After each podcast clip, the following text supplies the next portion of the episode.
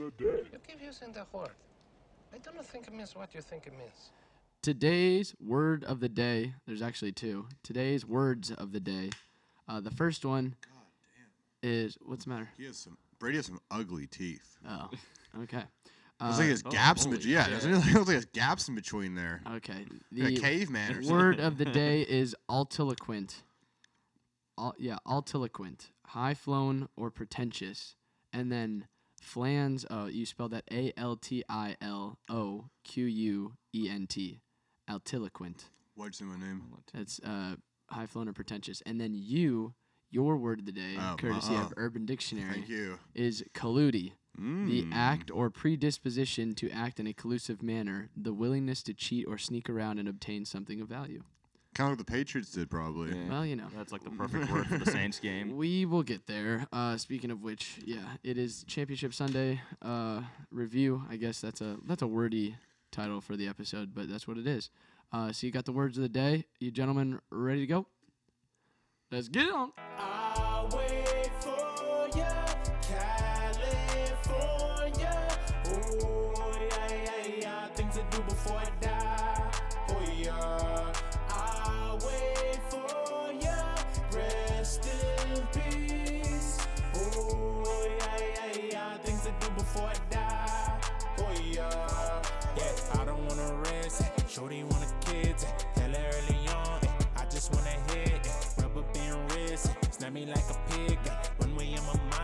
Catalog is hits. See me rolling Tupac, I'ma get it on my own. eh. Had to move away to get me closer to the ocean. See shit, had to get it myself. At the house since a youngin', I've been paying my bills. For the longest, I don't need you. All you niggas see through.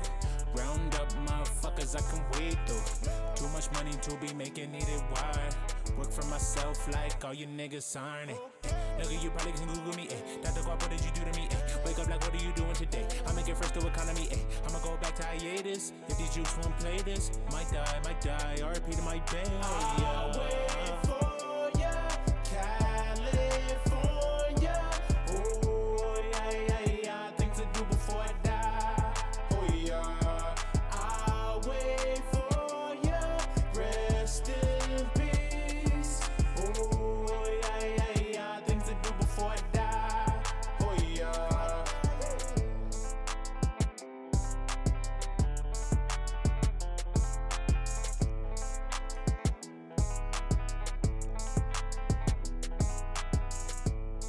And welcome to the Cohort Sports Report. My name is Jeff Woodworth, joined in studio by Brendan Flanagan Hello.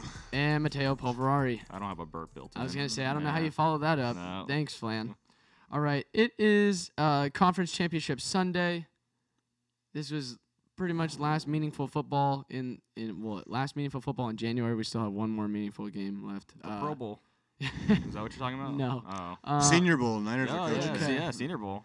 Anyway, um, which game do you guys want to start off with first? NFC championship game or the AFC championship game? Uh, let's do the best for last. So AFC last, NFC first. So we're gonna do the NFC Championship game first. Now everybody's reaction is going to be blame the refs, blame the refs. And while that was a very poorly officiated game from start to finish, we will just we will get to the blatant missed pass interference call in a second. I want to focus in on something that was uh, that I noticed with around two minutes left in the fourth quarter, to where the Saints pretty much gifted this game to the Rams. If you guys remember, uh, do recall, with after the two minute warning, the Saints had just gotten that first down, and they have two or the Rams have two timeouts. I don't remember exactly how many the Saints have, and they choose on first down to throw a slant pass to Michael Thomas, and Brees throws it in the ground. How, you know, our Lord and Savior Drew Jesus Christ. He was under duress, so I don't blame him for that. You know, stuff happens. But uh, this was more or more Sean Payton screwing the pooch on this, and then they ran the ball two times. So I'm I'm just thinking to myself, why would you do that? And then the Rams, you know, ultimately they use one timeout, and they still have or yeah, the the Rams had the Rams had two timeouts. They used one because they still had the one that that they were able to use when they completed the pass to ultimately tie it. But you ended up kicking the field goal anyway. My thought process is why not run the ball all three downs? The Rams burn their timeouts, and now you're forcing Goff to go on this Brady esque drive with no timeouts to get them in field goal range. Granted, you've got Legatron who can make a deep ass field goal, but why not put the pressure on them with no timeouts and then you just have your DBs just guard the sideline for when they're making their passes downfield? Am I wrong? I'm just I never want to die conservatively. I, I I just I'd rather he had a five it was a five yard slant pass and he didn't let out a good pass. I mean Brees deserves some blame for that. I mean, a little bit, but that's what I'm just saying. And It- they're not expecting you to throw. I mean he had a throwing lane. Thomas separated. It was a bad throw. Yeah. okay. I mean it's just like the same thing. He had uh the receiver he had Lewis open and they didn't call pass interference and it was schemed really well. I mean if you're gonna die, I'd rather die with it in, in Drew Brees' hands than fucking Taysom Hill. That's true. Yeah. Is this what we're talking about? They had, like, they had four downs. They they threw it on two of the four instead of. No, this was uh this or that was, was, or this that, was- that was the Rams that did it. This was the two. This was the two minute, or I mean, after the two minute warning in the fourth quarter before, and the game was tied at twenty, and the Saints ended up settling for a field goal, and it was I mean, impartially in. They didn't get the Rams to use the timeouts that they. That Oh they yeah, yeah, I know. Okay, yeah, yeah, Yeah. yeah. It kind of So- reminded me of the Super Bowl with the Pats in Atlanta after the Julio catch. Uh-huh. Same thing. They just you, you're like how at, at the end of it, about 20 minutes after the game, you're like, how did they lose this game? Yeah. It was very it's very frustrating to watch because it's just I mean, you know, both teams played relatively well aside from the questionable officiating. Um I mean, they threw the ball a bunch. Both teams threw 40 times. Uh Goff nearly had 300 passing yards. So, I'm a big Brees fan, but he's he struggled down the stretch. I don't know if it was age. I don't know if he was just playing. I mean, he ran into a Rams front that was just eating them alive Then too. the, the tip pass in overtime too. It was just Yeah, like he really had- showed up. Like all his inefficiencies really got highlighted there. which was rough. And then the uh, what was the other one? Uh, the Ted Ginn throw. He had a third and long, and I don't know if Ginn was supposed to sit somewhere, but he had Ginn open on a crossing route. It was behind him, and I mean that's usually a throw he hits nine out of ten times. Yeah, it was. I mean, look at this passing breakdown, really, though. Like 11 receptions by Alvin Kamara, and then Michael Thomas had four. Ted Ginn, Josh Hill, or Ted Ginn had three. Griffin had two. Mark Ingram had two, and then a bunch of other guys had one. It's just, yeah, it wasn't a very efficient day for uh, football messiah. So, but I mean, there's uh, then we could talk about the pass interference. Did I mean it was obviously there's no question about that was pass interference, right? I mean, I remember sitting there on the couch and I was thinking to myself like, we've been trained to wait for the flag after the play, and I was sitting there, I was just like, where where's the little graphic that says there's a flag? What did what were you guys thinking? Um, I was shocked there was no call, especially when they did the replay. The re- I mean, the replay was obvious, but I thought there was a flag. and Nothing was called. I was shocked by that. I just see a headline here that says McVay on refs. They let the guys play.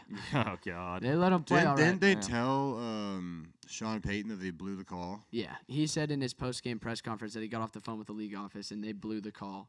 Um, I'm but sure Sean Payton was very patient on that call. I just, oh my goodness, man. He was living on the sideline, and I Mm. remember just thinking, wow, like, how is that not getting called? Marcus Peters got the last laugh. Uh, he, Did he, did he go up to him? I don't know if he actually went up to him. I didn't see that, but he did, in fact, get to, uh, he's Peters was that in- victory gumbo. Peters was involved, and he was screaming, "We want gumbo!" But they also said Dante Fowler was taunting. There was a little scuffle. Uh, every Rams game, there's a scuffle. It seems like at this yeah, point. Yeah. Yeah, but they said this one involved Dante Fowler and Peters. Was near. I don't know. I'm sure. I'm sure. I hope there's one after the Super Bowl now. That would be awesome. It was, oh man. I mean, did you guys enjoy the game? Did you like it? Like, was it a fun game, start to finish, even though the, the Rams won and you necessarily didn't want the Rams? Yeah, both games they were awesome. Uh, yeah, that, yeah, totally. The one thing that sucks about the Rams going to the Super Bowl, and they're probably going to be There's wearing no their, no fans. their away jerseys. you know what I don't understand is the unnecessary gold trim. What it reminds me of is like uh, a school. They're wearing their uh, throwbacks, the blue and yellow ones. Are they really? They That'd are be- gonna that'd wear be those. badass Okay, if because they the are thing that throwing- bothers me about the Rams road uniforms is they look like that school. They look like a school that got funding, that the football program got funding, but they only could b- afford like home jerseys, right? Like they couldn't, they couldn't, re- uh, They they couldn't get it new- inside out later yeah, on they in the couldn't game. get new away jerseys. Like they still had the gold from St. Louis, and it's like, but your home jerseys are like vibrant yellow and a lighter blue, and then you go navy on the road. Like it, it just doesn't. You know, I, I was confused by that. So hopefully they're not wearing those things in the Super Bowl. I will 'cause I say just hate those their, jerseys. Their new color scheme though, with the blue and white, is pretty clean. It's clean, but that's what I'm saying. Why is it? Why is this uh, the gold in there know. when Well, it's when what- it's yeah. clearly yellow at home, right? It's like a much a much uh, brighter yellow when it's at home, but it's a darker gold. I guess on the that's their tribute to St. Louis, right? Oh, Maybe they gotta, like- right here you go. Like, Niners keep the the cleanest fans- jerseys. Okay, I don't know about that, but all right. I. I, think- I think so. Honestly, uh, who does have the cleanest jerseys in the NFL? If you could say without I made Niners. I Like the- think. you're the, saying the Niners, current current jerseys, or are we going through any? no current jerseys and Current now, Niner, now- the red Niner jerseys for but, me. okay, but then what's your second? What would be? it'd probably be the Rams and the blue and white ones. oh, okay, interesting. I, like, I mean, I, I just like that helmet a lot with the blue and white. hmm I kind of like Jacksonville just because of the that they, they have the soccer patch on there, and I'm very envious of that. That might be the only reason. Interesting. I kind of like the Dolphins color. Yeah, I do. do. I dig the, The, Dolphins. seafoam, yeah. the seafoam green. It's a it's a clean color, but I mean it's not a very like just like dope jersey. It's just kind of you know. The Niners, like all white ones they had this year, were really nice. It's, it's the only problem was it was supposed to be on Sunday Night Football, and then the mm-hmm. team just I'm sucked.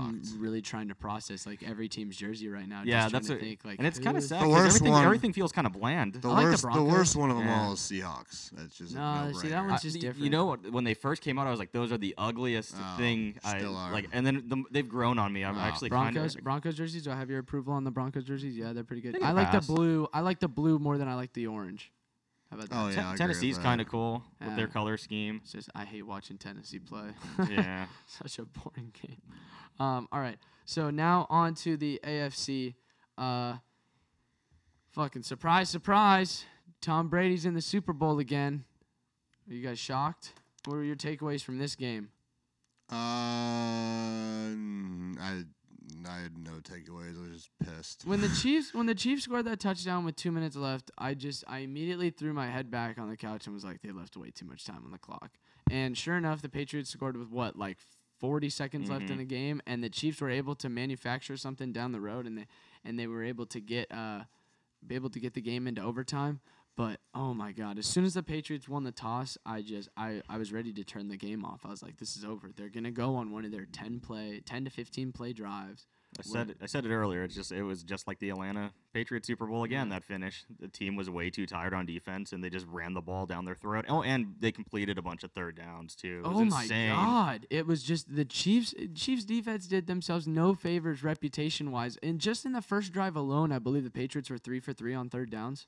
That was ridiculous. I mean, Edelman was crushing it. It was. Julian Edelman finishes with seven catches, 96 yards. Rob Gronkowski, six catches, 79 yards. Uh, James White, four catches, 49 yards. Chris Hogan, five catches, 45. Rex Burkhead came uh, coming up clutch in this game. So, How impressed were you guys with Tony Romo?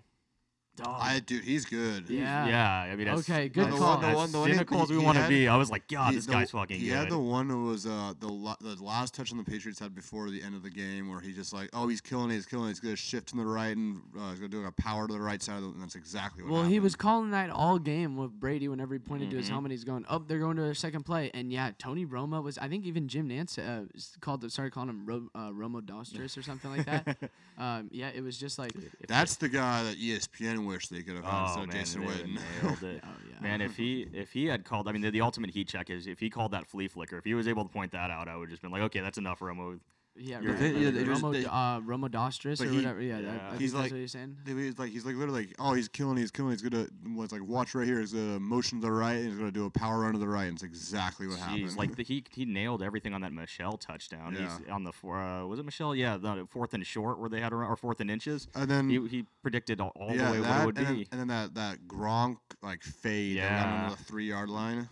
He's like Gronk's up the top, he's gonna throw it to Gronk, and then next. I'm excited. I'm excited for the Super Bowl just to hear Tony Yeah, Romo talk the- about not only not only the Patriots because he loves talking about the Patriots, but he's also going to get to talk about McVay and Goff. And it was clear that uh, Tony Romo's body was the thing that was holding him back because it certainly was not his football mind. No. He's a very smart uh, football mind. So do you guys th- do you think he lands an OC job out of this? Or, No, or quarterback? no, you don't no, think If so? he if he's smart, he wouldn't. He just take the You job just he stay. now. You di- you look at Jon Gruden. Look at what happened with Jon Gruden and the mess that he's in right now. Unless you really bel really want to do the whole coaching thing, like that's like a no, dream he's of got it yours. so sweet. he does, but I think I mean eventually he, he's gonna get some somebody's gonna make an offer to him. It happened Maybe with Mike maybe, maybe, Mayock. it's- maybe it's just our lazy asses just talking. No way, dude. Romo has to look at the big picture on this. You got an easy 30 year years locked Oh, up and he gets to play golf in between. in that. CBS. Yes, right. Like you just you do what like think about it. You probably have to watch film for maybe two three days out of the week.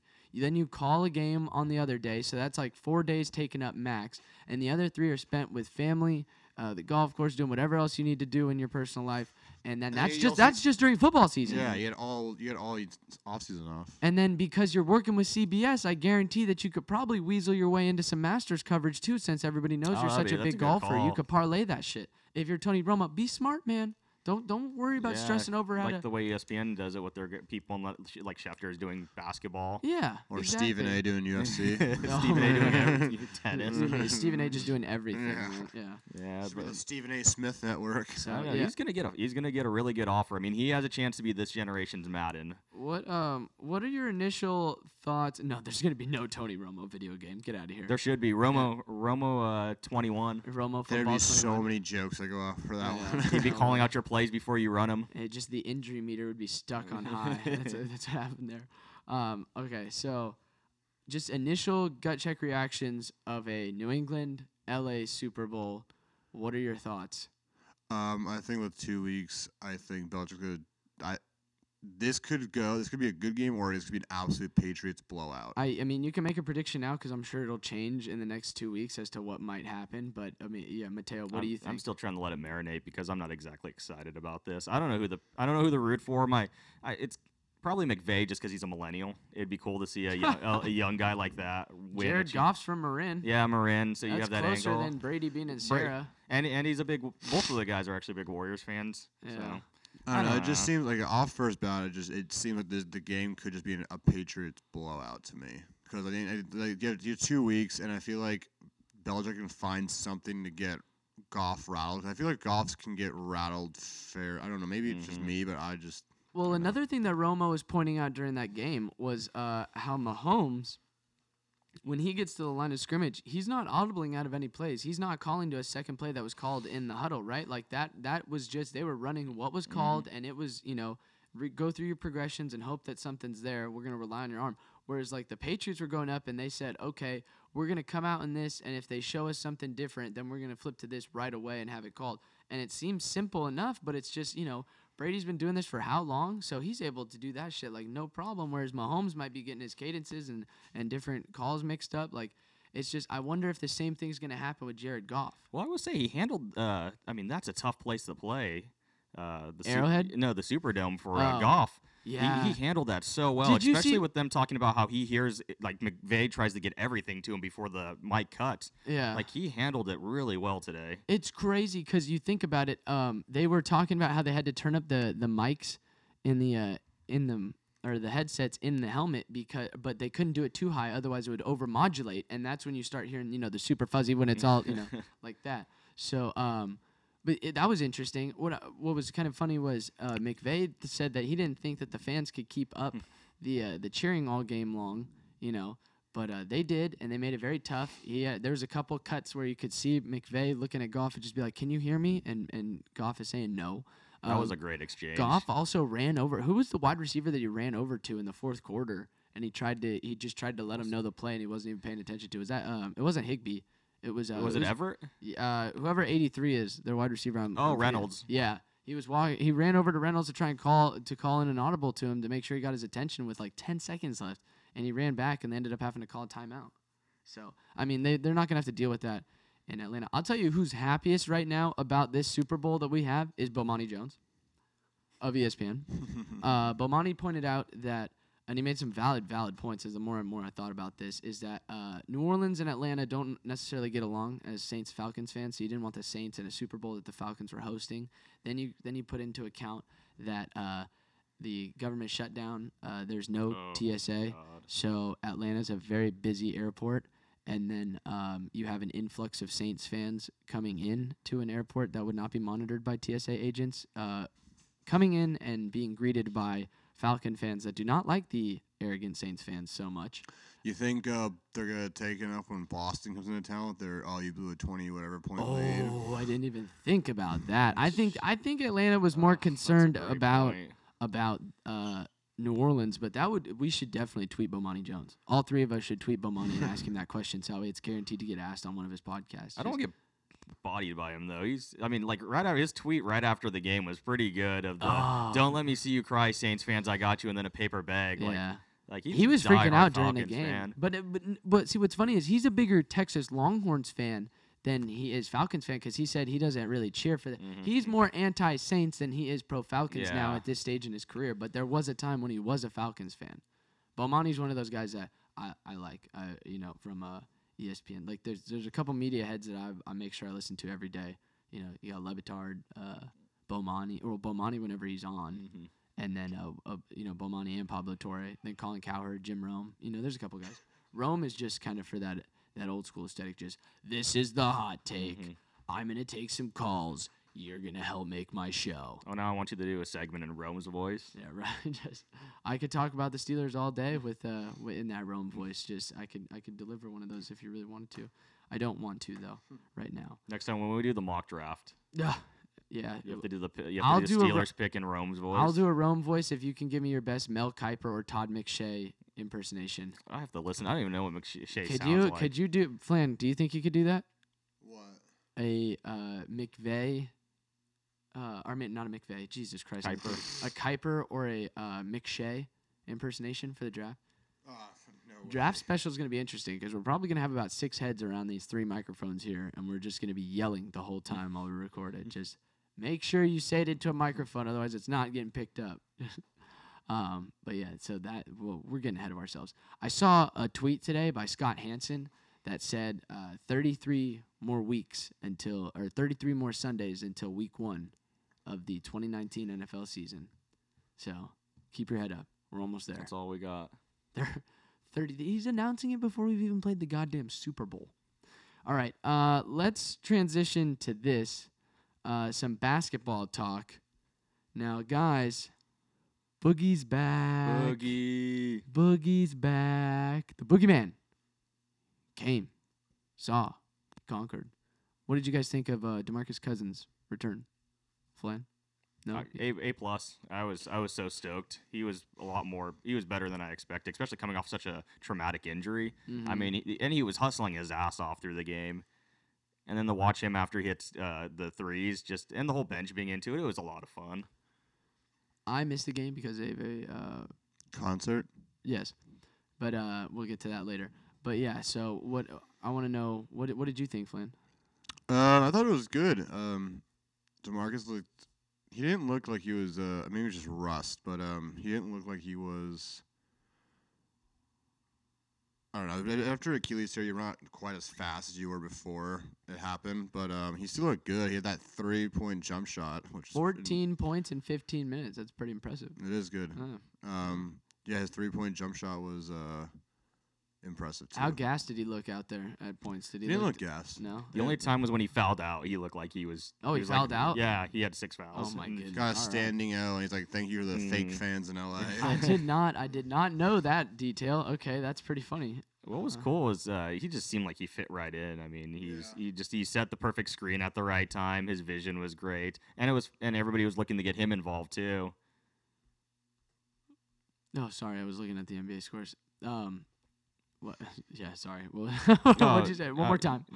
Oh, I just said he, he just all the little small things he did really well. Just the first time, usually guys look a little lost out there, and he had no problem posting up and getting the ball and, and trying to make his make the offense work for him. That's good though because that was a that was a question that a lot of people had a lot of people had on their minds was how is he going to gel into the offense and it's like don't expect him to be a high volume shooter. Is there something that you'd like to share with the class? yeah. What was so funny? Uh, remember uh, Stephen A's top five QBs from like two weeks ago? Yeah. Oh God. Uh, let me just read them all for you, one Okay. through six. Okay. Andrew Luck number one, Okay. Pat Mahomes number two, Okay. Philip Rivers number three, Okay. Prescott four, Okay. Brady five, Goff six. Oh, okay. I'm just happy he has active quarterbacks after the whole Hunter Henry thing. Jeez. All right. Um. the funny thing is that uh, I think his name is Matt Miller or something like that, or Matt Millen. Uh, Oh, on- NFL draft scout. Yeah, Yeah, Matt Miller. he he had a uh, tweet out saying how does he still have how does he like still have a like a job or something like that. And then um, who's that guy on Fox Sports that always is on the big LeBron bandwagon. That's, Oh, Nick Wright. Yeah, Nick Wright just goes, well, he has a job because like, he's- he's one of the best journalists out there right now. Yeah, and I just you know like it really bothered me that Nick Wright was the one out there stroking him because I don't like Nick Wright, but you know he had a point. Yeah, it, it's it is true. Plus, they got Stephen A. doing 18 million different things, so it's not his fault. He's trying to keep up with everything, and he's doing a pretty good job. Yeah, he's But- got he's got football, basketball, UFC, probably tennis here pretty soon. Probably he's probably got to fight in Australia now for the rest of the Aussie Open. No way. God, I hope. I hope they put him out. there. Unless he's just gonna is Serena Williams out there? Because that'd be the only reason he'd go out there. And then he would yeah, she's talk- still playing. he would say something pretty ar- uh, like just pretty generic, like this sister is bad. Like she is. Do you guys watch the Australian. Open? No, I don't Oh, watch tennis. no. Really? TV. I don't watch tennis. I like bro. watching tennis. Okay, that's cool. Um, Federer got knocked out today. oh, sad day. All He's the he, he was off to a bad start. I saw the he couldn't get clearance to get into his locker. Yeah, the, locker the, room the, the security guy asked for his ID. uh, bad, s- I guess, bad state for t- tennis when the security Yeah. guard can't recognize him. Jeez. Oh shit. But yeah, Serena's been dominating so far. Um, that's good. That's what I expect. Tennis is pretty. Dude, I th- I think she's one. She's like she's a top five greatest athlete of all time. Serena Williams. I'm sure, and and I'm not disagreeing with that. It's just she plays a sport that I don't like to watch on TV. So you know, I'm not gonna watch it. Sorry. She's a beast. She's a beast. I'm not. I'm not denying it. She's one of the best at that sport to ever play that sport. Uh, makes me want to watch that sport a little bit more, but still not enough to make me actually want to watch the sport. she's also. T H I C C. okay. That's pretty impressive. We went from DeMarcus Cousins and we finished with Serena Williams. Well, that, that let's let's bring it back to basketball. And uh, LeBron James has now missed the most amount of games he's ever missed in his career in a consecutive span. Uh, and the Lakers are four and six in their last ten games. They are currently ninth in the Western Conference at 25 and 22. Uh, Flan, Matteo, it's time to hit the panic button if you're the Los Angeles Lakers. No, No. No. That's think the I mean, for them it's the same. I mean, I mean, you want to get good seating, but you have LeBron. For if you have LeBron, Well, if if it ended today, you're not even making the playoffs. That's a huge if it ended today, Well, of though. course, There's, yeah. yeah, there's so many games left. We're And past the halfway point. Yeah, have thirty. They have thirty back. games left or something like that. Yeah, something like that. A little, they're little fine. bit, little God, bit he's more gonna than that, gift like himself. 35, 36. so, like, if he comes back and he pushes, like, what what seed do the Lakers have to be for him to get the MVP? oh god, Right, is it He maybe just a have- they s- just have to make the playoffs. Right, and they're like, oh, look what happened. yeah. When's the draft? When's the As draft? long as we don't when's, give it- When's the trade deadline for that? For Uh, NBA? February. Um, Do you some- think? Do you think? Do someday you in think they'll, they'll February. trade Ingram? The Lakers. No, it would not. Be, it would not behoove them. He's been one of their best players while LeBron's been gone. God, Laker fans love Kuz, But- though. Oh, they, they're not gonna. They're, they're not gonna. That'd be I stupid would to trade. trade. I would trade Kuz for Anthony Davis. We had to throw something else in there. Yeah, Brandon Ingram. Brandon I- Ingram right now is averaging 16.3 points a game. He's well, he's shooting 29% from three, which is concerning, and he's got 4.9 rebounds and 2.9 assists. That's just what he's doing as of He right didn't now. look all that impressive. I mean, I mean, I The. Thunder, the Thunder game, he did not play well. I will, I will say that. Eight points, eleven assists. I mean, he was more of a facilitator there. But against the Bulls, sixteen points. You don't really need much against the Bulls because everybody else can do what they need to. And then against the Rockets, uh, he was twenty-one points, seven to twelve from the floor, one of two from three-point line. Uh, he had five rebounds, four assists. Like he's not a bad player. He's definitely a, a tradable asset, but I would not trade him. But yeah, the Lakers seem to. I think if you're the Lakers, your two cornerstones right now are LeBron, obviously, then Kuz. Did you see Lonzo Ball roll his ankle? Oh God, three Did to he? four weeks. Yeah, it's not Three that to bad. four weeks. Yeah, it's not it's nothing serious. He'll be back. They're just gonna be careful because they've already lost LeBron and they're still in the hunt. That it would it would not make sense to rush Lonzo back. Plus, you've also got Rajon Rondo or Rajon Rondo, who's got his broken hand or whatever. So he's another couple weeks away. Um, I mean, it's gonna be tough sledding here for the Lakers. Their their schedule here over the next week.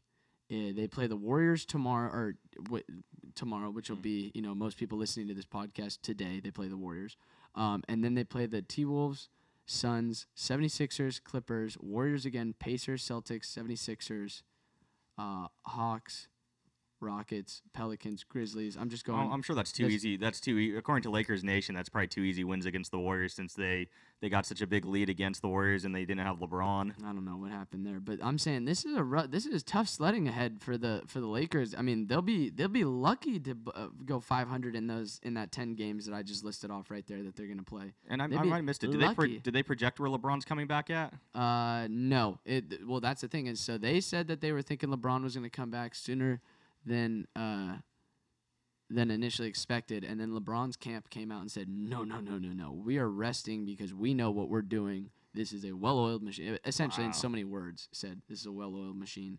We will take care of that. All right, uh, moving along. Joel Embiid versus Russell Westbrook. Did you guys see this scuffle take place? Flan, no, you missed it. Matteo, you want to break down to Flan what happened? Uh, it was just a hard foul, and since they had history, which involves waving somehow, Beautiful, thank you. Yes, a hard trig- foul. triggering it. Yeah, a hard foul. Um, that's pretty much what triggered those two. I guess Russ Russ like played it that he was really hurt, and then all of a sudden he tried this sprint at Embiid as soon as he hopped up too. Yeah, kind of ridiculous. I don't know. I I'm I'm team Embiid in this situation, not just because of my prior complaints with Russell Westbrook, although I think he's become a much smarter player as of late. Um, not and more willing to incorporate his team. He's not. There's no more. The sandbox theory that I have with him is slowly drifting away. Um, he's starting to play well with others, but his shooting is still awful. The athleticism is is depleting. It's just I don't know what's going on with him, and he is in his feelings, dude. Like I don't I don't understand that whole my only friend is the ball. Like nah, you got four other guys out there that you need to pl- you need to work with to make sure that you get the ball in the basket. I like that Embiid's become like a Black Mirror episode where I'm combing through all the Easter eggs of when he posts something because I'm I'm so far behind on things. I'm like, okay, what triggered this? And Oh, then we- Twitter goes back to the wave, and I was like, okay, so they had something with the wave. Was there anything in between? Oh no, they just had this What was grudge. the what was the wave? I don't see if you can jog my memory. uh, on that. r- uh, was it Russ? Russ waved to after they after they because they because Embiid talked a little shit on Instagram, no surprise. yes. And then after they won, uh, Russ waved bye bye to Embiid, and then Ob I believe Embiid posted something about that, and then Embiid uh, Russell fouled out in the last game, and then o- Embiid waved bye bye to him. Okay. So it was like a nice little petty war again. Okay. Yes, love the pettiness. I love pettiness in sports. Makes everything go round. again, Church. Especially when you get these millionaire diva athletes who love to get petty. Um, that's. I also love the fake the fake fight on the basketball court. There's only a couple guys in the league that you know are very much about that life. And one of them is Marcus Smart. Marcus Smart is always down to I didn't throw see that one. He or no, was it was he was he the one that was over the weekend that was trying? Yeah, To, okay. yeah. Yeah, he's the one that went through like five guys. Yes, in order to he was very Yeah. persistent. He wanted to make his point. It's always the bench guys that are ready to rumble. Yeah. Well, Those are like the, the- most the- legit guys. because they know that's how they're going to stay on the Basketball, no- roster. every fight, except for ones that when it comes to like baseball when they actually go at it, everything else is just a push and then people break it up. It's Brandon Ingram connected with Chris Paul. He went Oh, over. that's He went over the top with Yeah. a with a uh, yeah an overhand and connected. And, and Brandon Ingram, I kind of looked at him and I was just like, all right, you, that was kind of a little bit of a sucker punch, but at least I know that you're ready to Well, he's shooting 29%, so that might have just been luck. Yeah. I mean, at that point, he may have just been really ba-doom, lucky. doosh. Yeah, he'll be here all week. All right, and then the last note I have here, uh, at least as far as basketball worthiness goes, um, James Harden scoring a whole lot of points and and not sharing the rock. So, what are you guys' thoughts on that? He's uh he's doing really good right now. That's my he's, thoughts. he's on it. really, he's really, Yeah, he's a really good scorer. yeah, he's really good. That's Uh, my two cents. He's what is it Is it- like it- 138 points or something like that over the past? He's got got to be back in the MVP talk. No, no, No? I, mean, no Capela. I don't know what the record is though. Where are they right now? They're fourth. Because there's or no fifth. Capela, there's no Paul. I mean, he is really take. I mean, They're- it, yeah, they're fourth or fifth. They right are now. the fifth seed in the West right now. Six and four in their last ten. Hmm. They are seventeen and seven at home, nine and twelve away.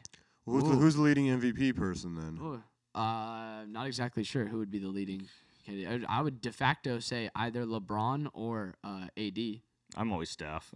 Where's where are the Pelicans right now? Uh, Pelicans are uh, 12th. Yeah, there's not an MVP. 21 25. Anthony Davis, mm, I don't know, man. Let me let me let's I take mean, uh, Leonard's the other one in the East. That's gonna make a run. Giannis. yes. um, no. Uh, well, Giannis. you gotta yes. wonder Yeah. if it is you gotta wonder if he's actually a cornerstone player when your team is 21 and 25. Anthony Davis.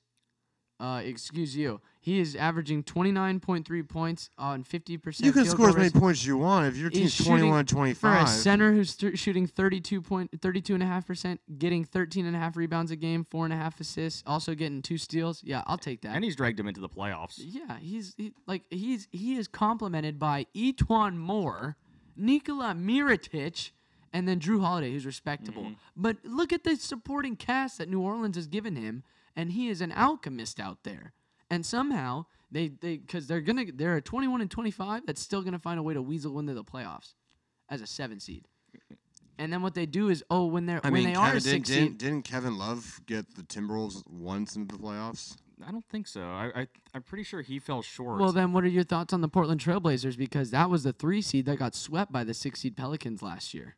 I'm just saying. I mean, I mean, people talk about AD being MVP, all this stuff, and your team's 21 and 25. Well, that's an interesting point. So, I mean, there's often been times where people have said, let's have an award for just I mean, best it- basketball player and then obviously the most valuable to their team, the best in the league and then the most valuable to their team.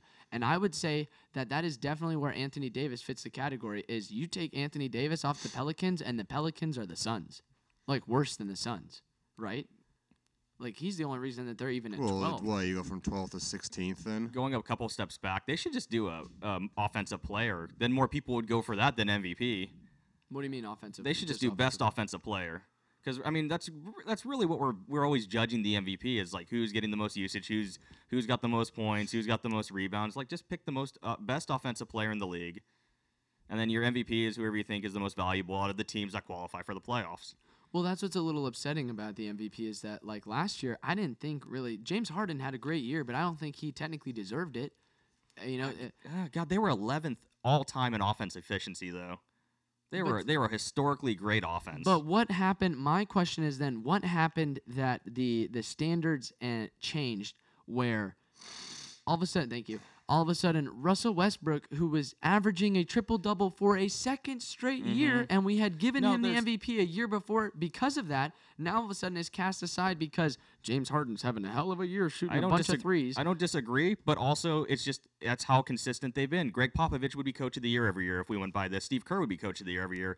That the NBA, we all have a sh- the voters have short attention spans, and they'd like to re- reward the people that are new and rising. Well, I think there's two there's two measurements for coach of the year. It should be your uh, what you what you actually no, because then that is kind of a legacy thing. It should be looked at on a year by year basis. It's just They they honestly treat coach of the year like who's most improved coach. that's it's the most improved team. Is that's who gets Yeah. the coach of the year? Is how bad was your team last year compared to this year? You know, because I guarantee all of a sudden if if uh if the Lakers go from ninth to uh to like fifth in the in, in the playoffs and they finish there, Luke Walton's gonna have his name tossed around in there for all the all the talk about Luke Walton might getting fired.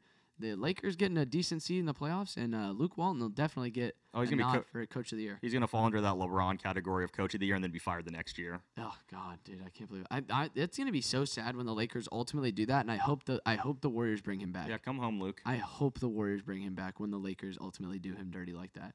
So, all right, uh, yeah, I don't, I'm not sold. I mean, Harden balling out offensively, but overall, I mean, I know what kind of a player he is, and I also think he's gonna tire himself out. So we'll see. I saw a tweet the other day that said, "How do you stop this this man?" And it was just a highlight video of James Harden, and somebody quote tweeted it and said, "Wait till the playoffs come and it stops itself."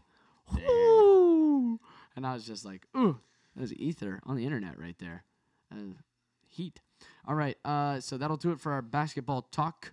We will now transfer. Or what, what am I trying to say? We will now switch our attention to Tim Brown's stat of the day. And we are joined by a friend of the show, recurring guest, Tim Brown. Tim, congratulations on your Los Angeles Rams making it into the Super Bowl.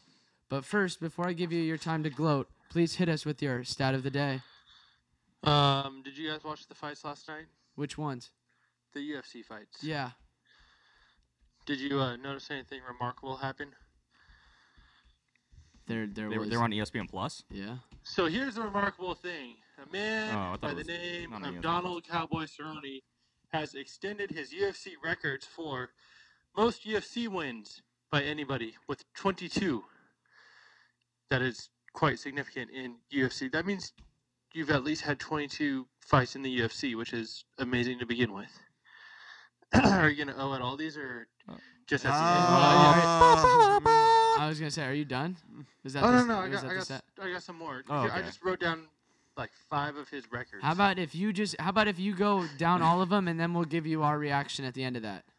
Okay. All right. So So, so, most 22, UFC 22 wins. fights, most UFC wins.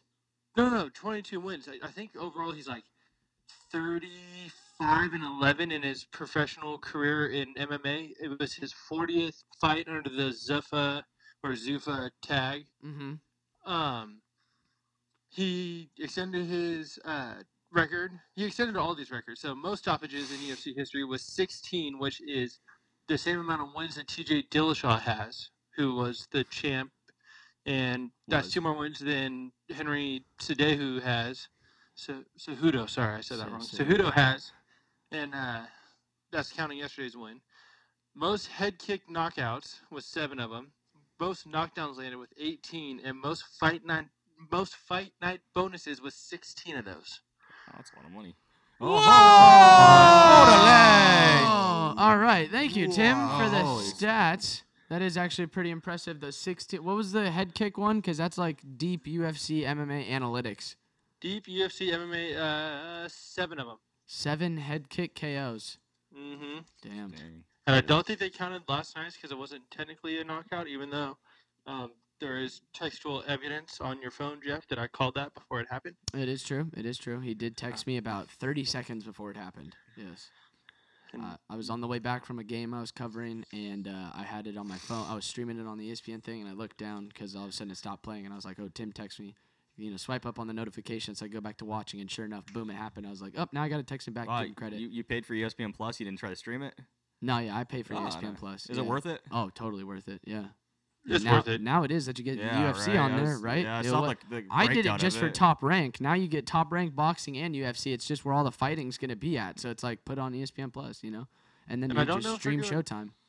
Are they doing all the UFC fights on there? I know that they're Pretty doing much. a lot of them on there. Yeah, there's so fight nights. Fight nights are gonna be on. Uh, fight nights. Fight nights are just gonna be on ESPN or ESPN two, depending on whenever they go, and they'll they'll be on ESPN Plus, obviously.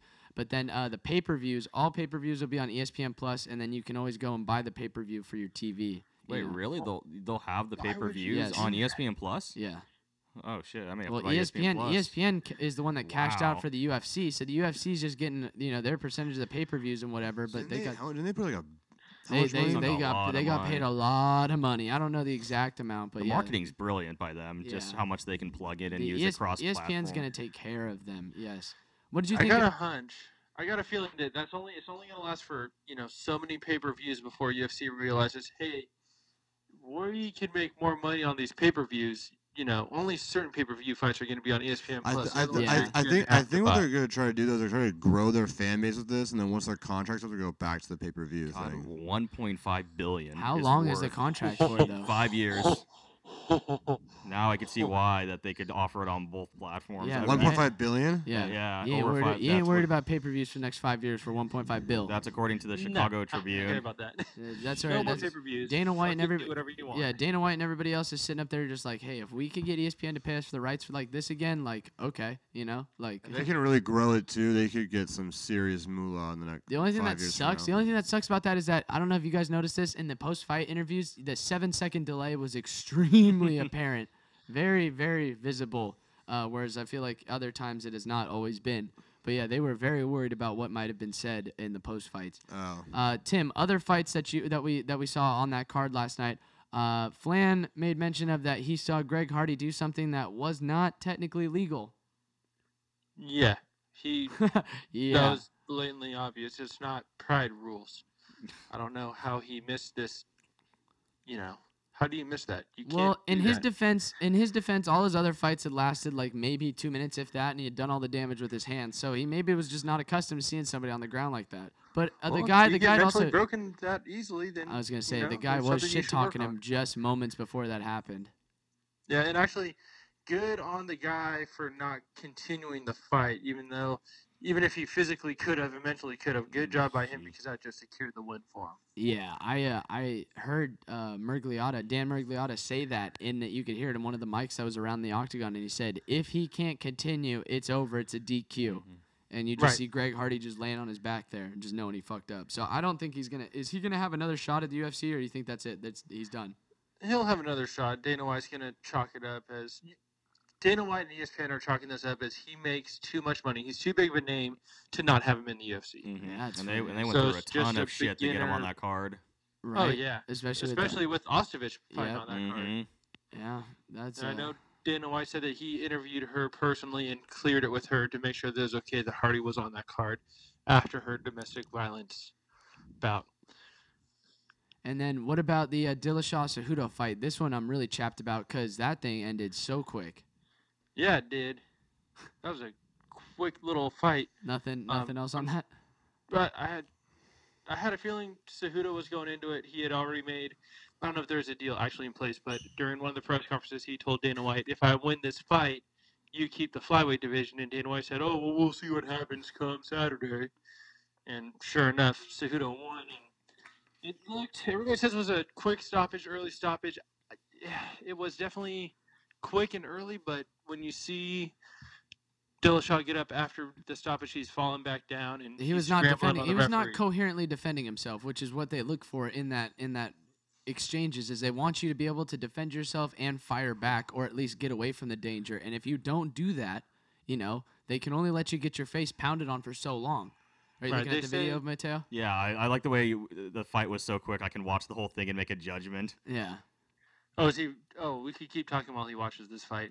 I, I, I'm watching for a second time, trying to figure out exactly if they. Yeah, the, the that second shot looked pretty clean. He looked like he cleaned his clock Right. Yeah, he got clipped. Yeah. and you can see him, his crazy eyes roll quick. back a couple times on the ground and pound, and then him get, you know, oh yeah, I'm in a fight again, and then It's just unfortunate that TJ, TJ Dillashaw went through that weight cut to do that, and then we, you know, I mean, is there really a point to having a 125 weight class? Like, come on.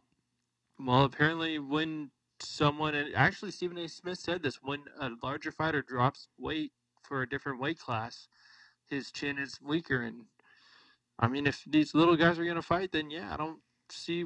I feel so bad by calling them little guys. But- Well, they are Uh, little guys compared to you, sir. So you are you are fine. You are about a foot They'll probably- taller. You're a foot taller and 100 pounds on them. Okay, so they're little guys to you.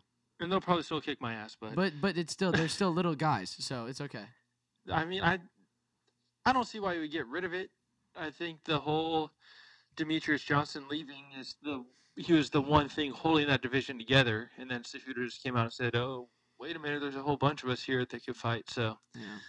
I don't see why you get rid of it. That's just more money, more draws that you could get for it. So And those guys fight when they when they're on the card. I think you need I think you need less weight divisions and then that way you can have a bigger range of like so you should have like a one like so they should keep the 135 it should be every 15 pounds they should go 135 150 165 180 195 and then you know have your heavyweights be you know 220 and up and unfortunately i know that they want to do it because they can get more money if they have more weight divisions but i mean it still it would allow for guys to range better and they wouldn't their weight cuts wouldn't be as drastic they wouldn't get they wouldn't be susceptible to getting clipped on the chin you know unless you were a guy that was like right there on the verge of like let's say you know oh i could make 150 if i really wanted Mhm. to yeah, I think the weight cut philosophy in fighting in general has gone way out the door as far as Oh, it's guys. insane. Like look at Rumble, Anthony Rumble Johnson. He's a perfect example. The guy's still well, he's yoked now because he's doing powerlifting, but he was walking around about 220 and he was dropping down to 165 when he was first in the UFC. It's like that was his weight cut, and then rumors come out. You know, he got DQ'd against Koscheck, even though he never made contact with that knee. Uh-huh. But uh, he gets kicked out of the UFC, fights his way back, comes in at 205, and he was still a big dude at 205 and still couldn't wait. So I think that fighters need to look in the mirror and say, hey, there's no reason for me to drop down two divisions. You know, I think the weight cut rules should be a little bit different. There's Yeah. only so much you should be able to cut for I- a fight. I agree. Consi- considering how much shady shit that they do, like I know you have to have the divisions just for the general public to have um, a binary line for each one of these, but does it really matter if they're if they're within a couple pounds? Uh, you know, in terms if of- you're over, yeah, I like I said, I just think it's people are trying, and there's a long, I think it was like four or five straight UFC fight nights and pay per views combined where there's at least one or two big name fights that were getting canceled because guys couldn't cut enough weight and they're missing weight time Mm. after time. Yeah, you got to look at what the uh, One FC has done, and that's uh, Joe Rogan's talked about on his podcast before too, where uh, they measure what you weigh or, or what you walk around at, and they test your hydration level. So they don't worry about your weight because your weight is your weight. You're gonna fight at that. They just want to make sure that you're properly hydrated, so that way you aren't more susceptible. Because when guys dry out, that's bad for their brain too, and that leaves them susceptible to getting bounced around too. God, all, Yeah. all their organs. Yeah, It's just- not well. yeah, the, it you know, the brain. Yeah, being I the mean, most I mean, it important, is, but it's just miserable. You hear like of potential organ shutting down after a weight cut. Speaking of potential organs shutting down, Tim, did you see the uh, Adrian Broner Manny Pacquiao Oh, fight? that's a Manny solid- that was Pacquiao good. fight. I did not watch that fight, but Did you Uh, hear what I- Adrian Broner had to say afterwards? no. Let me- Oh, let me sum it up him? for you Hold on, in- he- I think I remember he beat him. He won the fight. He was out punching him. Blah blah blah blah blah. But he did not beat him. I got three lost. three words for you. This fool tripping. So I, I, I, you know, I was thinking Adrian Brody. He was the underdog. I was cheering for him because, because you know, Manny Pacquiao is that weird, and I got to be careful. I don't want to talk bad about the Filipinos, right, Matteo? Yeah, don't talk bad about Filipinos. Um, I, it's so weird how he can throw. He's the only guy who throws punches and doesn't get tired. He gets more energized with the more punches he throws. And I don't know if doing it for his country. I don't know if anybody's doing ever it for caught his on people. that. Shut up. I don't know if anybody's ever caught on to that. You know what are doing they? it for society. what are they doing in the Senate building up there, man? What? Are, like, He's just doing outwork work. Lumpia? there. Yeah, yeah. yeah. Beating him A d- Lumpia. lot of adobo. But yeah, uh, what did Ooh. what did so yeah, Flan? Did you you heard what uh, Adrian Broner had to say? I did. What'd you think? I thought it was funny. Thank you, wonderful analysis. Okay, uh, yeah, it, I think on the scorecards he maybe got two rounds total. Like Adrian Broner's not a good. Uh, I don't like his style of fighting anyway. I, it's a poor man. It's a poor Floyd Mayweather style, Philly shell of trying to. Uh, he doesn't have the jab that Floyd does, and he doesn't move like Floyd does. So it's just I, I don't understand why he tries to emulate it. Nobody moves like Floyd does, or has the jab that Floyd does. Well, I mean, you know, I what mean, he I'm was saying, though. supposed. Um, what, like I five years ago, he was the next guy. saying. It's like it's like if you have the name brand item in Floyd Mayweather, like when you go to the grocery store and you go like if you're at Safeway for example, and you see like Campbell's, y there's that's Floyd Mayweather, but then you go to the next soup that's Safeway Select, that's AB. And That's- while there's that's no, being too nice. He's there's like nothing grocery. wrong- He's grocery outlet. I was gonna say, Floyd. while there's nothing wrong with Safeway Select, don't get me wrong, because I too am on a budget. It's still not Campbell's, you know. So it's just like there's there's a difference there. Um, it's like Heinz ketchup and Hunt's ketchup. Ooh, that's a good. That's a good. Uh, good. Com- good comp there. But yeah, I don't. So, Tim, you you heard about it? I is Adrian Broner done? Is he gonna fight again? Do you think? Well, I, I bet you Yes. he wants to fight again because of because of this showing. He got embarrassed. Roy Jones Jr. still fights. He will fight again. That's true. Um, he might not be on a pay per view, but he will fight again. Okay. All right. Um, another observation I made is that camera work during that uh, Paige VanZant fight and the uh, Rachel Ostrovich fight was very good. That Oh. was some great grappling that they to, had. yeah, you got to see a lot, a lot of booty rubbing. I got it. I will say, you know what? Her right hand with the little sneak in leg trip was pretty freaking devastating. I got a text from an un, uh, from a from an individual who rena- remain unnamed that said prior to the start of that fight, I would not mind if they were in a twenty dollar Walmart pool right now instead of an octagon, and I and I just kind of found that funny. That's the toxic masculinity that Gillette's trying to prevent. Okay, okay. You know, I, I want to say that there was also a text message with some unnamed individual that was referring to uh, grappling practice with triangle chokes and rubber guards being used. yeah, that's that's just technique. That's that's BJJ technique. Good old practice it. good old BJJ technique, man. That's you know. Um, but like I said, if you do rewatch that fight, watch Ostrovich. Her right hand, I, I know VanZant was jumping in, so it was a right hand, and I want to say her right leg was following it and tripping her, and that was how she was landing her takedowns, and it was pretty effective. until her shoulder got or her arm got dis dis uh And, yeah, until her elbow went snap. yeah. I'm trying to find it because Darren Rovell, he poked his nose in there with Paige, and he mentioned how Paige had lost her last three fights, and she still was had an endorsement, and he said that Nunes had none. Amanda Nunes had no endorsements, and It's I like because the UFC doesn't do a good job of right, but promoting I just like that he had to like poke his nose in there and be like, see, she is she even though she's w- one of the best fighters of this generation, she's not that marketable. I was like, Nerd. yeah, nerd, nerd. She nerd. doesn't. It's the classic UFC. She doesn't put on enough tweets or Yeah. Yeah, do well, enough stuff. So she's like the we gonna promote Demetrious her? She's like a- Johnson. Yeah, exactly. I You may just gotta- I just may pay sixty bucks just to spite him, You just to be like oh, help, you s- gotta show that. I support a fighter like that. Yeah. All right. Uh, thank you, thank you, Tim. We will hear back from you, or we will hear from you again on Wednesday. Okay. You're Okay. not gonna let me gloat. Beat LA. Oh, that's right. Oh okay. God, but not you towards have the Patriots. you have exactly one minute to talk shit about the Rams. Go. about the Rams. You want me to talk shit about the we'll- Rams? we'll talk shit Talk about shit the about the Rams. Go. Talk shit about the- horrible blown call. Talk shit about the Rams. The Rams' success. the the Rams' success. Anybody that doubted the Rams, go ahead. You have one minute starting now. I don't care if you doubt the Rams. I don't get paid by them, so I'm not gonna. I don't give a shit. You wanted to gloat. Uh, here's my gloat. C.J. Anderson is having a huge season for him in three or four games. Fat. Okay, so so do you think you, do you think back, you can back, get back, a my brother. so two first round picks for Gurley and you guys keep C.J. Anderson, right?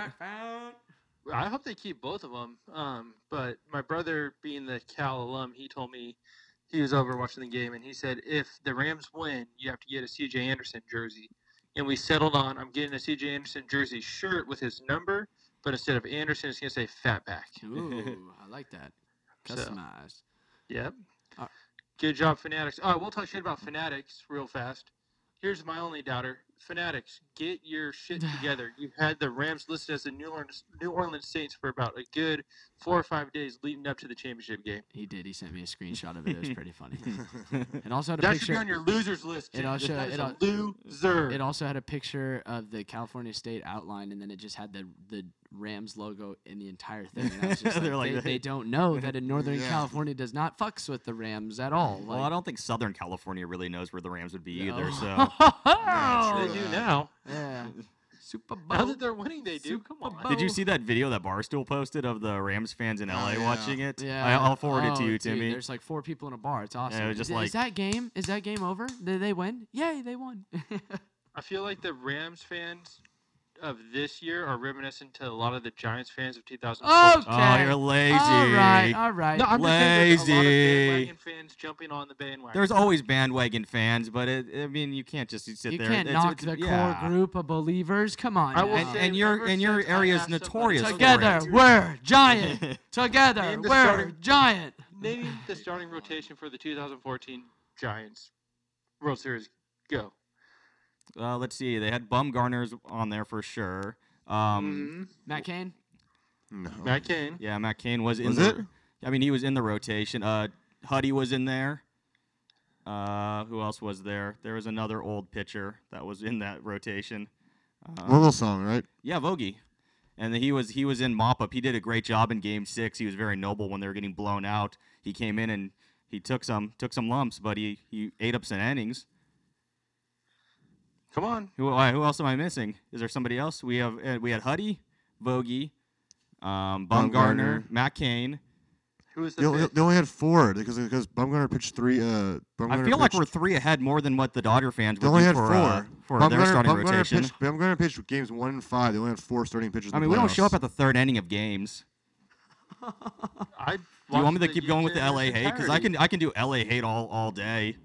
I mean, we could settle this like men too if you want to. I know Joe's felt the jab a couple times. So. Madison Bumgarner, Jake Peavy, Tim. Ah, Peavy. Tim- ah, Tim ah, Hudson. Peavy. Yes. Yeah, Cain wasn't even on the. guys T- Cain was forget Cain, about- Cain wasn't even. You can arrest me. You're an airport. Oh, cop, I know. okay? Yeah, we only got four out of five of the Uh, yeah, rotation. Matt- I know. Matt Cain was not on What- the team. I know. And that's still good. I will say most people will always list Tim Lincecum as a starting rotation pitcher of that Yeah, World Series, no. which makes me laugh. I mean, he did appear in the game. Yeah, well, they'll also probably say Jason Schmidt, which was a great job by Ned Colletti. Good job, Colletti. We're getting Jason Schmidt to the Dodgers. I- Woo, and he sucked. I enjoy your team in the Super Bowl. We can give you some shit. All right. Uh, I just hope it's a good game. I don't want it to be. Oh, a game. boo. We just hope both teams have fun. Yeah. All right. No, fuck that. I mean, Victory it's, or nothing. it's the battle of the Bay Area kids, right? It's Goff versus Brady. So. Uh, No, fuck Brady. All right. Thank Boston you, can have him. thank you, Tim. See you, Gentlemen, Tim. See ya, Tim. Congrats. Bye. Miss you. Miss you. There are winners I'm by winning. Winner, winner, ultimate winner. Wow, winning. and there are losers. Loser, loser, loser, loser. Winners and losers for the Championship Sunday review episode. First up, let's continue with the MMA hype. Uh, shortly after Donald Cerrone's victory, Conor McGregor tweeted out at Donald Cerrone. I uh, should have had the tweet pulled up, but I do not. Uh, opening up the door for a potential matchup between the two. Is this a win or a loss for UFC fans? Flan, Matteo, feel free to weigh in. Yes, no? I didn't. UFC. Yes. Um. Yes, we're talking about UFC. Matteo, you go. I'm, no, I'm very out of touch You, with you you. know, I just didn't even listen. and it- we're talking about uh, McGregor and Cerrone yes, yes. now. Oh, I think it would be a huge fight. Unlucky TJ on your attempt at champ champ trademark status. Respect Champ for your champ. weight cut. I have been there and it is not easy. Unlucky Henry on your attempt at fastest KO in a UFC title fight. I have been there and still am. Congrats on the win. Yours truly, the OG champ champ. And then he had a tweet earlier that said, "For a fight like that, Donald, I'll fight you. Congratulations." So I think that we might be having a. He was having some fun on Twitter. I don't know ra- why I read that champ. first tweet, but um, yeah, champ, champ. the champ champ. That's why I read it. But um, yeah. So he is going. Uh, th- there's a possibility that we could have a fight between the two. I want to say this is a win. I want to see this. it's a fight. ro- it's a win for Donald.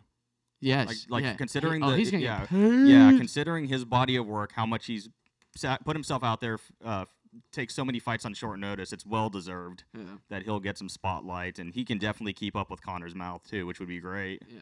Um, next up on the winners losers list, Flan. I want you to Google or uh, go on Twitter and search Badou Jack, B A D O U Jack, and just tell me the reaction to his forehead. Did you see that? This was on the uh, Pacquiao um, Oh, Broner card. Yeah, you saw that. So winner loser for uh, Oh, winner. Very, very cool scar. Badou Jack is gonna have a hell of a a story hell to a tell. scar. That thing was thick and it was bleeding all over. I believe it's Tony Weeks was the referee who was in charge of the fight. I saw It the, was I saw, bleeding the, I saw, all the, I over saw the him. funniest uh, caption for like a when picture. your girl's on her period and it doesn't stop you. No, and it's like, Oh. and then you ain't no bitch. Um, uh, yeah. So that, yeah. Oh. What do you think of that, Matteo? Holy shit, I was not ready for that. Oh my god, that's that's like a WWE blade job right there. Mhm. Oh, holy shit, that thing's deep. You could stick a finger in there. Yeah, that thing is enormous. Uh, it was bleeding everywhere, and the trainer uh, said, I forget what the word, the exact word that he used to describe the cut, but he essentially said, you know, um, to quote Monty Python, "Tis but a scratch, a flesh wound," and uh, he wanted him to keep fighting. He ended up losing the title. They went the distance with that cut on his forehead, which I think is most impressive. I don't know exactly when he got when he got the cut, uh, but yeah, he finished the fight with it. I wouldn't even. So- I could not handle that. I when I get little cuts at work, I'm like, this is getting infected. Like if. I had something that big and I'm like in the ring, I'm like, Dude, I'm. could you imagine I- taking a shower and just Oh. having that hit on your forehead? And now you got water inside your face. You just start crying for no reason because it's just spitting out everywhere. Like, have your own little pond. oh my goodness. All right, so yes, Badou Jack in his forehead, but he's still a winner because he's tough as nails. That's like uh, SpongeBob. The episode is just like I ate a bowl of nails for breakfast without any milk. And it's like okay, you can come into the what do they call that parlor? Do you remember that? It was Weenie Hut Juniors, and there's sal- oh the Salty Spittoon and Oh, Weenie Salty Super Weenie Hut Juniors. All right, I was I I watched SpongeBob. I'm not I'm not afraid to admit it. Very Alright. cool. Uh, fuck off. And then um, next up on winners losers, I got a uh, message here from uh, Mr. Tim Brown, uh, talking about the average, uh, the average salary at each Major League Baseball or ma- Major League Baseball at each baseball position MLB position. Jesus Christ. Okay, that's what I was trying to say. Did that make sense? Yeah, I came across fine. Stuttered through that. No, it didn't come across. No, I'm, I'm trying. I'm trying to build you Oh, up. thank you. no, you were. That was awful. Yeah, okay, of re- can you re- redo it again? Uh, I got a message. Get your reps. I got a message from Tim Brown about the average salary at each MLB position, and uh, I just, you know, this is this is some good stuff here. Just take a stab. What do you think the average third baseman makes at each position? This is per year. Per year, average. Uh, for so third base, Yeah. uh, six million. Eh? Over. Flan, what do you think? At third base, Yeah. and you said that was at six minutes over. Yes. Uh, four point five. Ooh, close. 3.8. 3.9 if you round up. Uh, starting pitchers average about 5.7. First base is 7.8. DH is 7.3. Lowest position out there is a relief pitcher at 2 and then catchers at 2.3. Hmm. So, if uh you guys you guys are trying to make money, I mean, you know, baseball it's a grind, but if you can get to the league, you can be making some nice change. I guess if you're going to be making some change anywhere if you can get to the professional league at, at any uh at any sport really. I want to see what the relief pitchers will look like in three years. Their average. It's got to jump pretty soon. I mean, the way people are using them as openers now. where starting pitchers are kind of fading away. Yeah. it's, it won't be a relief pitcher; it'll be a utility pitcher. Mm. Can we start you? Can we bring you in in the Mhm. middle of the game? Could you come in and close out a game for us if you needed to? Those guys will get paid more. Uh, next up on the winners losers list, Tim Tebow will be back at the New York Mets training camp. Uh, what do you guys think of this? Are we gonna see Tim Tebow this this upcoming baseball season in a Mets uniform, like actually play at Citibank or or uh, or in another stadium in, in the league? Flan, into the mic, sir. Um, I mean, Mets do suck, right? hmm Yes. Yeah, I think I think you could see a September call up probably just to get seats and people to get in the seats. Oh, you think it's going to take an entire season? Because if he's at training camp right now, and I think if he has a decent enough training camp, that might prompt them to bring him up around, like, let's say the All Star break if they're really. I'll be shocked if they, if they bring it before the September call ups. Okay. Interesting. Matteo. Yeah, you know, I actually genuinely now, I, if you asked me two years ago, I would have laughed at it. But considering the way the Mets GM has talked about him, and he's a really bright guy, I, I really think that because his his raw power can translate, I think they're going to get a peek at it. On top of being able to be like in the marketplace, people talking about them too. Isn't um. Oh, I just lost my train of thought. Who are you talking about? Uh, Tebow. oh, Tebow. Didn't uh. Nah, I can't believe Okay. I forgot. I, can, All I right. cut you off and I completely forgot what I was gonna say. Thank you. Thank you, sir. Very good. Bo Wow. Jackson. I don't know. I'll just start throwing out. We'll start throwing out Tebow. d- different terms until maybe you remember. He just got he just got engaged. Damn it! Now it's just bugging me. What do you What do you think? Do you think he gets up? Oh yeah, I think for sure. He Oh, I mean, I now know- that he's no, I know, married, I know. he will get up. But I mean, Isn't isn't the GM of the Mets? Didn't he used to be an agent? Mm hmm Yeah. the Bob. My- yeah, he's very good. I remember hearing that. Like, what in the world? yeah, he's the Bob Myers of baseball. uh, They're having a problem. right now, 'cause Evan Longoria had a post on Instagram about how he's he's not happy with how free agents are. If it's like a month away from pitchers and catchers, like less than a month away, and uh, people and I think players reporting about a month from now, and they still don't. It's crazy that Bryce and Manny are out there. It's it's nuts. I don't know. Is, are the agents just waiting around for their best deal to show up? Because Scott Boras said that he that he was just like, I'll just wait. I'll keep waiting until somebody, because somebody's eventually gonna crack as we get closer, and I'm gonna get my guy paid. And- That's because and- I think it's just because the contracts are getting, getting so We, ridiculous. we might be close with Manny because Machado was in his he was in a White Sox hat and his son was in a White Sox hat on social media that was posted this morning. So maybe we finally get a top free agent signed and we can get this market rolling. That's the problem with the MLB free agency, though, is that there's no window. It just goes. Right. It goes. And that's where it I've- goes. Do you it feel that they should add a, they should create a window? Oh, for sure. Right? Yeah, that's that's I, They need, they need to get. They need to start trying to catch up somehow with MLB, not MLB, NFL, and they're, s- NBA. they're so far behind. It's crazy that free agency opens 15 days after the World Series and nothing. There's a dud. We have to wait a month till the winter meetings before anything supposedly is going to happen. Yeah. And now the winter meetings is a giant dud because nobody wants to uh, spend money. Mm-hmm. They don't want to do the whole Houston Astros. If they're not, if they're not competing, they would want to do the Mhm. whole Houston Astros route. Um. So that's a that's I'm gonna put that down as a win. Yes, Tim Tebow. We're gonna see him. Yeah, in that's a win. Mets jersey. Okay. Okay. they're still playing active sports. It's a win. Um, okay, Kyler Murray was uh, a video emerged of Kyler Murray playing catch with Antonio Brown. So my question is, if AB's going to the Niners, when are the uh, Niners going to take Kyler Murray in the draft? Ha! Uh, f- I heard there's a report that they haven't even t- talked to the Pittsburgh Steelers about trading him, trading Yeah, for him. you guys ain't getting AB. Nice try. We'll get a nice third. We're a third. We're start at a third is what Matt Barrows had for the Niners. Started at the third. I mean, we're the favorites. We're the Vegas favorites to still get AB right now. Plus 200. The Jets are plus 300. See how you guys figure though? What what kind of trade are you gonna A like? se- a second round pick. interesting. Okay. That's where it's probably going to start. I mean, he's you would think his market's cut in half. They're not going to trade him to an AFC team. At least that's in my opinion. I don't feel they're going to keep him within the AFC. Why would you? He's still a pretty dominant receiver. yeah. So All right. I'm putting that down as a win because that's good for Kyler Murray. I mean, anytime you can throw to a future Niners receiver, you I mean, yeah, that's a Well, I was big win. future Hall of Famer. Let's just say I mean, that. future Niners receiver. Yeah. Look at. Kyler getting his reps in. I mean, if he goes to the Niners, I don't know if he if that that kind of hampers uh, his uh, Hall of Fame status. He- Oh, he might show. I mean, he might just show out if he carries might- the Niners. Oh, you know, or he might uh, see a tremendous. Did you did you did you cry? Was there a single like tear going down your eye when you saw his post thanking Steelers fans? Never be the same. No, because once I got to the end of it and it said this is not a goodbye, just a thank you, I just started laughing. I was like, you, It's you open are ended. such a drama queen that you had to fucking specify that. So He's right though, because you guys are going to bring him back eventually. Not Yeah. not in a playing capacity, but you'll have him. He'll be pre-game. He'll wave to the crowd, and this wall will all go under. Just like what happened with Just Pablo Sandoval and Brian Wilson the with bridge, the yeah. Giants.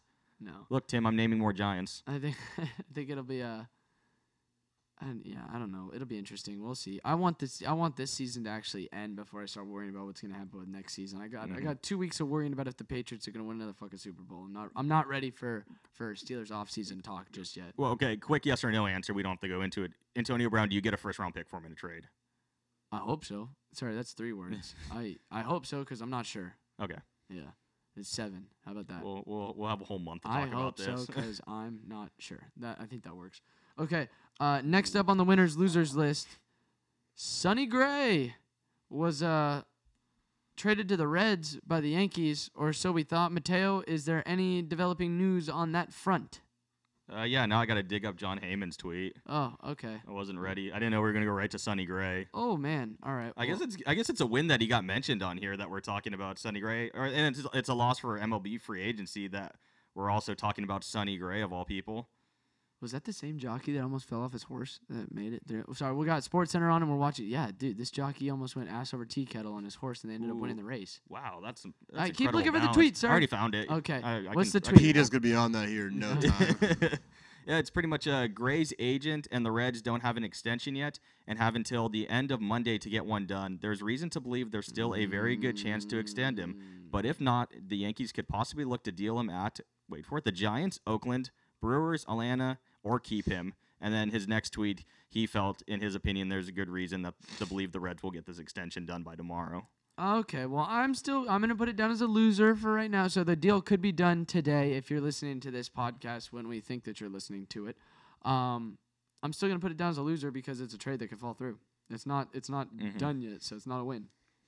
Be good it- for the Reds though. I mean, who would be a bigger? I mean, like for the Yankees, if they keep him, it's like, oh no, we get another pitcher in our rotation. For the Well, Reds, they desperately need pitching. yes, So. so that would be a loss for the Mm-hmm. Reds, and then the Yankees is just kind of the rich get richer. Uh, okay, last up on the winners losers list. There was a report. I don't know if you guys saw this the other. Was it the other day or was it this morning? Uh, Schefter, I think it was, who broke it. That Kareem Hunt is uh, garnering interest Oh, yeah, from this other morning. teams in the league. Yeah, it was this morning. So I think this is the ultimate. Just uh, if it got game, will travel right. Like there will be a job for you if you can perform. I think it's just the NFL has shown that hey, they don't really. They, they, they claim they care about domestic violence and domestic abuse and, and all that, but they, they really don't. They're willing to give you multiple chances, and they they give you, which is nice in a sense that they allow the guys to, if they mess up, they can reform and change. But it, on the flip side, it's it's also it's a catch twenty two because uh, if you give guys a second chance and they go and they do it again, then it just looks bad upon you for giving them too long of a leash. Correct? Yep. Okay. Yeah. So I just. I mean, it's it's not shocking. He's tw- he's only 23. You're gonna get him on the minimum deal. Nobody's Yeah. gonna pay much. So, I I mean, and it's a win for any team that picks him up, but a loss for the NFL as a whole. right? Yeah, and they've already used. There's already the PR from all the league guys that tweet saying that he's gone through anger management and he's doing things, and which is great. You you hope he is taking those steps, but it just feels a little sudden, and he has to be reinstated by the league too. He's So may- watched a lot of Gillette commercials. So maybe the league stops it, and maybe they, wh- which they won't. They they're not really. They don't. They're tone deaf, so they don't give a shit. yeah, exactly. The league does not care. The league is just a matter of hey, can What? you play? Plus, it's uh, uh, going back to running backs. Is he really worth the risk when you see what Williams did for Kansas City, stepping right in? Well, I mean, I think that just speaks to Kansas City's depth at the position. Yeah, but look at C.J. Anderson. I- I'm starting the. I'm following the the lead of all the fantasy football guys that like running back position doesn't matter and not in real life. I kind of agree with where they're heading though. I mean, why why take on this PR nightmare for a position that's pretty replaceable? Interesting. Yeah, what do Yeah. you have, Flan? No, I just think the whole PR thing. It's just like it's like the same thing like when Kaepernick blew up with the whole kneeling for the anthem. I mean, a lot. I think a lot of people. I think a lot of people would have, if if there was no PR around him, people would have taken him as a backup. But with how much PR, they're not going to put all that stress of having this guy and media around for some backup quarterback. I think it's the same thing with. I mean, I mean, Hunt's different. Difference. He's domestic violence, but I mean, you don't want. I think with how how everyone's so sensitive now with the PR, you, you just don't want that around your organization. You shouldn't, but teams aren't afraid. Like I mean, Washington's the perfect. afraid, Yeah, they're not afraid for for that because enough teams have done it to where it's like accepted. Uh, the Kaepernick thing is is I, I just.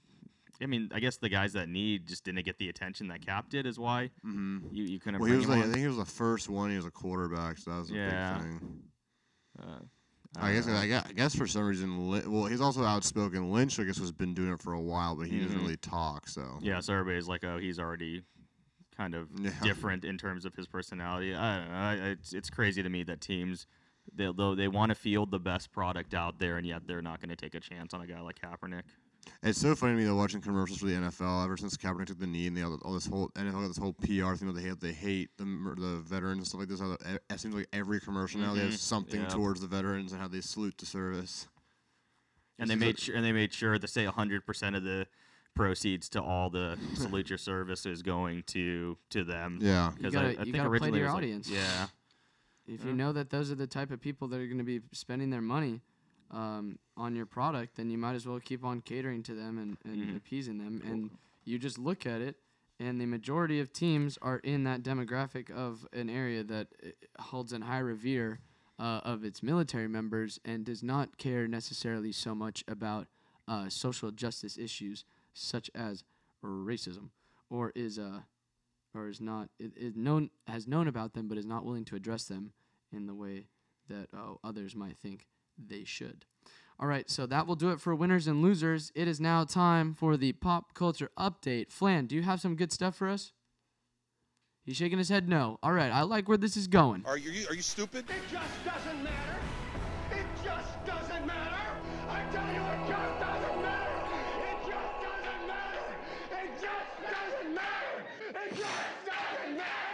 It just doesn't matter, but we're still going to talk about it anyway. Why? Well, because it's in the news. Well, at least some of this stuff is in the news. I will open up the pop culture update with this. Uh, I went to the Elton John concert on Friday. Very fun. Very good show. good analysis. Thank you. Did, did anybody open for him? no, it was just Elton John. He played for, dude, he played for like close to three hours. wow, that's awesome. It was insane. How much did you pay for tickets? uh upwards of 170 and they were pretty decent like we were in the lower bowl we weren't on the on the floor that required you to stand the whole time which was nice because you know i got tired a- Yeah. a little bit through i stayed conscious this entire time when we went the, when i went with the family to rod stewart i, w- I was not very coherent got a little shitty but this one i was there for uh dude the the visuals though that he played because you know you can only stare at him playing the piano for so long uh, the visuals that were up on the screen behind, trippy. Especially when Rocket Man came on, dude. It was just I like bet. I, I honestly, it felt like you know, like my body was just kind of like rising up from the seat with it. It was kind of weird, surreal. He opened with uh, Benny and the Jets, so you just you know he just comes out, everybody's clapping and everything. It's crazy, and he just said dun, dun, dun, dun, dun, dun, dun. You know, like he and he does that, and then everybody lost their shit, and then from the rest of the night on, there it was good. I uh, there was there was a good portion of the show though about halfway through where I just got lost for about four songs. I was like, damn, I've never heard any of these songs before. And I'm looking over at my parents, and my parents are losing their shit. So I'm just like, all right, y'all enjoy this, you know? And then I got another crazy couple next to me. And I'm like, damn. And then he finally brought it back to some songs that I knew, and I was just like, okay, now I can enjoy the concert again. But yeah, so it was a good good show. I'm glad that I saw him. Um, I'm happy that my mom got to see him too because she was a really big fan, and that was his last last go round. Um, another thing that happened uh, wasn't in the news, but it happened to me, so I figured why not talk about it. You guys know the EA Sports Game Face feature? yes. Yeah, yeah. now I now uh, I didn't know it until about four hours ago. So Game Face is something where you can take a picture of your face, you know, front and side. You upload it onto the EA Sports server, and I'm sure the government will do something with that eventually, where they'll be able to identify me. But um, and what it does is is it pay, puts your face on a on you know uh, an esports game. So there's really a, it's a software that's only utilized by FIFA and UFC, the video games. So I did it for a creative fighter in UFC, and they made me look motherfucking Italian. I got a big ass nose. And I didn't know, unbeknownst to me, that I had such a big nose because you know I only see it in the mirror and the side profile. Do I do I really have a big nose? It's not big. no, it's not big. I mean, noticeable. I mean, on the Snapchat, it looked. I was like, wow. It starts up high on. also, the head, haircut didn't do you any justice either, too. Uh, the Yeah. haircut, yeah, the haircut was just. I mean, because that was like the best kind that they had there. You know, the rest of them were all Mm. like braids, and I'm just like, I ain't trying to culturally appropriate on this UFC game. Come on now. Um, but yeah, it was just like it was. Uh, yeah, and the the weak ass scruff that I grow even made it on there too. So his face just looked dirty. I was like, damn, I I should delete this guy, but I didn't. I stuck with it because I was like, you know what? That's me on a video game, and I look ugly as shit. So uh, ego ego check for me for real there. Um, did you guys see? Uh, next up on pop culture update, Matthew McConaughey on the Texas bench. Matthew McConaughey in the burnt orange suit, looking like a booster coach. I'm not really sure what his title would be, but he was encouraging players to to clap and cheer, and he was getting in on the huddle too, breaking breaking with the guys. I thought it was pretty funny. Would you be pumped if Matthew McConaughey was on your bench? I'm not gonna lie to you. If I was on the bench and I just kind of mind my own business, and Matt Connick comes up and tells me to stand up to cheer, I'd be kinda, I'd be kind of pissed. I'd be like, like, all right, all right. I'd be like, dude, like, dude. I'd be like, dude, go back to your damn seat. all right, Dude, that- all right, all right. He told me That to. was I like that I was gotta. such a good recruiting pitch by Texas to have him on the bench. Like, look, if you Oh come and you play out our program, McConaughey's there. in a burnt orange suit, telling you to stand up and cheer. Damn it, because uh, that's what the was- Longhorn way. What was the last thing McConaughey was in besides the Chrysler commercials? I don't remember failure to Right. launch. so so yeah, that may also be the double edge to this. I don't think Oh that the 19 and 20 year olds are going to be that excited to be like, okay, this guy from the 90s is standing here and telling me to stand up. Dreamboat for sure. But uh, so I don't know. Maybe that's intimidating. Maybe they, they like that. Like, oh, you know, I'm gonna get a lot of exposure on TV. Standing next to this guy is very good looking. you know. All right. Uh, next up on the pop culture update, it is been it has been 11 years since the first episode of Breaking Bad aired. And uh, did you guys watch the show? We got Breaking Bad shows? No, you didn't watch I Breaking try to Bad. get into it, can never get into All it. right, It's one, of, it's one of my favorite shows. Weirdo. What's your favorite scene from or favorite memory from Breaking Bad? God, favorite memory. Pizza on the roof. Yeah, Pizza on the Roof's definitely one. Um, Teddy bear in the w- pool. Just just how ruthless Walt was. Um, him. Uh, I, uh, do we do spoilers? I hated Skyler. Yeah, Flan, do you ever plan on watching Breaking Bad again? Okay, we could do spoilers. I, hated Skyler. I will What a say, bitch. I will say, the first like four or five episodes of Breaking Bad was like watching paint dry, and then Tuco gives the show like such a shot in the arm when he shows Oh, up. Yes, yes, Oh yes, my that God, is he he brings so much Very energy to. slowly develops, but then it just all of a sudden it, it Tuco comes and you're just sucked in and you're just like, this is what this show's gonna be about, and then it kind of lulls again and then it kicks right back up and it's Mhm. just up down up down up down. Yeah, I c- it's like oh my god. Yeah, thank you Netflix because the final season was airing on TV, and then that's when I decided to watch it, yeah. and I was able to get caught up to enjoy the last couple Flan? of episodes get released. Definitely worth a binge on Netflix if you ever have the time. You just got to get through the first season. You really Uh, do. you really have and to then push. the next it's five, a lot the of next, pushing. And then the next four just fly right by, and you're just hooked in the whole time. It's it's one of those things It- where If I binge watch that, you'll binge watch Game of Thrones. well, Ooh, you got to that's a good get me trade-off. you got to get me Game of Thrones to binge watch. Oh, you Like- don't have HBO? No, so you got to give me the Do you have hookup, an and- H- yeah, HBO account and you I'll can check give them? and I'll check in with you on Game of Thrones, and let you know what's going on. Just wait till Tuco shows up in So I'll Breaking just be Bad. like, Dragon Lady summons dragons. She just got more dragons. I dragons. tell you what, like- man, it's the best show I've ever seen. I'll just be like, there'll be there was the fourth sex scene of that episode, and you'll know exactly what I was talking about. What's your guys' favorite TV show right now? ever?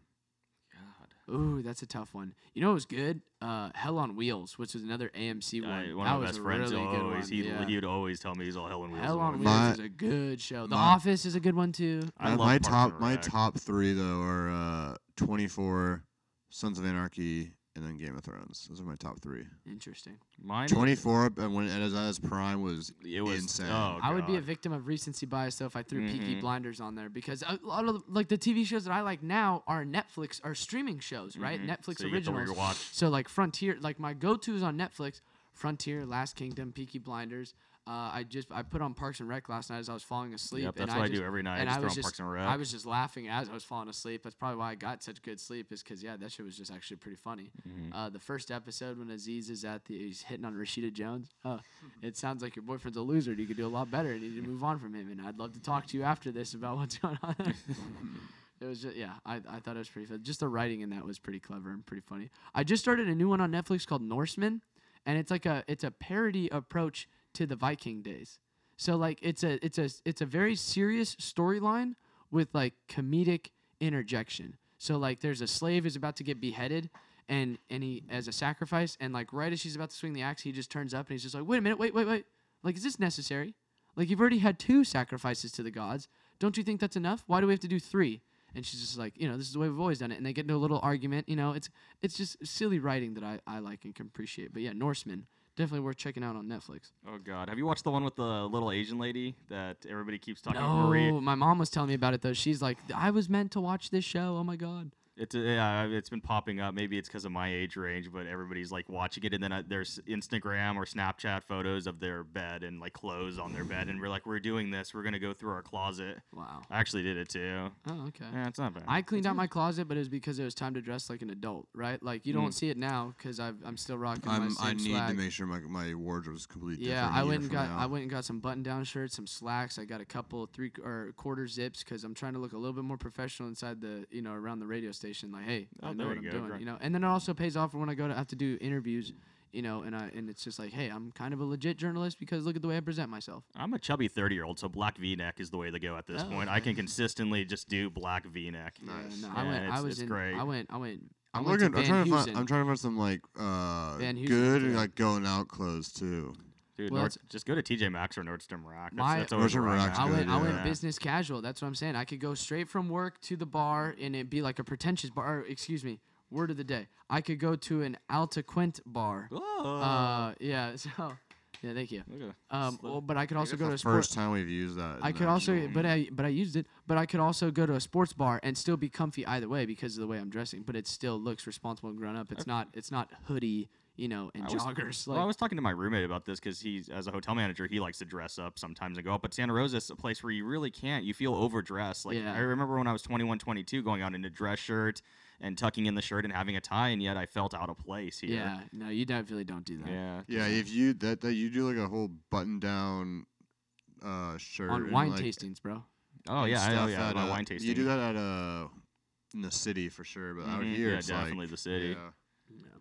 All right. Uh, so continuing with the Netflix uh, thing, uh, Bird Box is under fire because they showed a scene of a fire in Quebec from a year ago that the mayor, or the governor or mayor, somebody of Quebec, has called out Netflix and said that they want this changed and edited, and it's just part of outrage culture. And I thought it was worth bringing up because it's like, well, the movie's already come out, we've all seen it, and they're using something that happened to describe an end of the world type phenomenon, and it's like that's how the news projects it. So stop getting mad at Bird Box for using it. Well, it's mad Canadian, so you know what? If they're mad about something, I'm gonna I'm gonna respect it.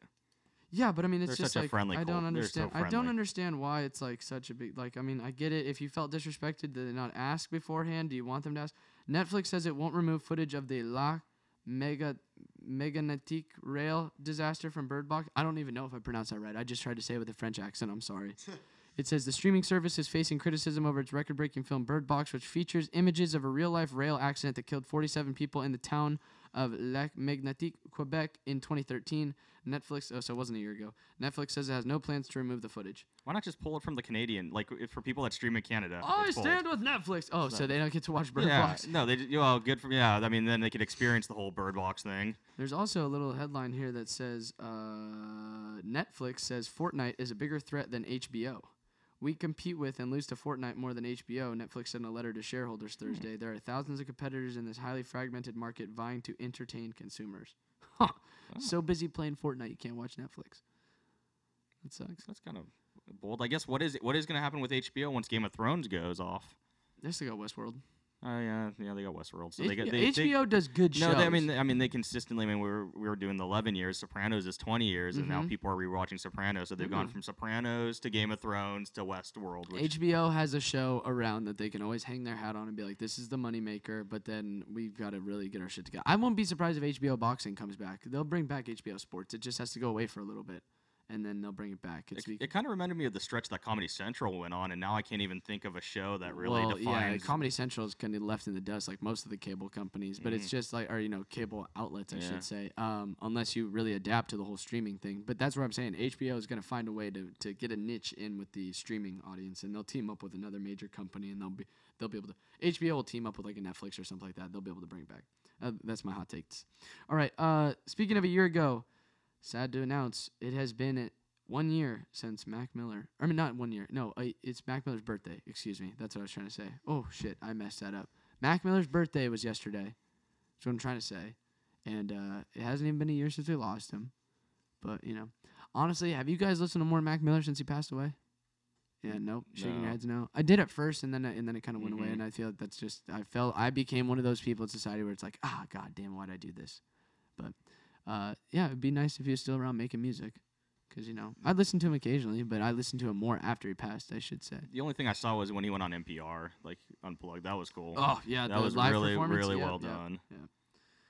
All right. Uh, last up for me on the pop culture update, and then I'll let you guys throw some in there because I know I've been hogging this. Sorry. Uh, there is a tab on here on the Twitter that says fictional character deaths that messed you up. So, is there a death in a movie with a fictional character that still gets you sad to this day? Like, what was the uh, what was the fucking movie with um, Yeller, old Yeller. Okay, that's a good one. I was gonna say Mufasa too. All the Uh, spoilers. What uh? What was the movie with um? Oh, I was gonna say John Wick, but that's not. Um, fuck, dude. the what's- Sixth Sense. no, what's his name? Is it? Oh, Keanu. Yes, Keanu Reeves. What's um? What's the movie where Keanu Reeves is the baseball coach and the little kid gets oh, shot? Um, hardball. That's what hardball. With Mhm. when that kid dies, oh my god, that one hurts. That Yeah, one. that, that was yeah. We when were- that kid gets shot, you're just like that. A part of you dies. You're just like no, no, because he was like the smallest kid on the team too. Yeah, I remember the girls we went with. One of them is now married to my best friend, but Oh. they cried. They Um, just cried during it. It was sad. yeah, it The came, other, I was like, the other wow. one was uh, Will Smith's dog and I Am Legend. when he Oh, checked it when he out. kills it, dude, that's the Oh. worst. Yeah, that one would have had a bunch of a bunch of white people. White people. And it, it, it's, it's just come down to the point where if there's a dog in a movie, it's like I'm not even gonna watch the damn movie now. Yeah, Just- Probably gonna die. can't Yeah. It's probably gonna end up dying. Isn't that how Marley and Me ends? Is the dog dies, but the two of them are Mm, no, together? no, so no, it's sad. Spoiler alert. Sorry, but yeah, Well, it's like the all dogs go to heaven. That would be a good palate cleanser for that movie after you what watch was that song by Marshmello Happier? I don't listen to Marshmello. Sorry. Oh, the music Uh, video. Yeah, the music video. Like I didn't like the song was a breakup song. I, I figured, you know, you listen to the lyrics of it, it's catchy, whatnot, and then you see the We're video and it's breaking about up. the girl's getting bullied as a kid and she gets a dog and then she ends up the dog they have to put the dog down. Ugh. And I was like, God, I was like, this this song Yeah. is even more depressing than originally That I thought it hurts. was. Do you guys have anything else for the pop culture update, Matteo? Uh, Johnny Cage death in uh, Mortal Kombat Annihilation really bothered me. 'cause it's- Oh. It came out of nowhere and it was really quick. Okay. And Johnny Cage is awesome. Okay. Like, why would you kill Johnny Cage? That's my quick Mortal Kombat rant. that was your fictional character yeah, death that really yeah, bothered yeah. you. I, I had to get that. I, you can't let me not talk about Johnny Cage. Fair enough. Uh, Ten minutes into the movie. Um, there is some good music that came out this week. Um, Future had a highly anticipated album that came out. Highly anticipated. It was Okay. um called Wizard. It's a good album. Um, but the best Wizard. album was uh Verd. Wizard. the best album that came out was Mike Posner's. It's called Is it Posner or Posner? I don't know. I think it's Posner. Po- maybe Posner. I'm not sure. And and what, it's what's his, Posner. and what's his Uh, band called?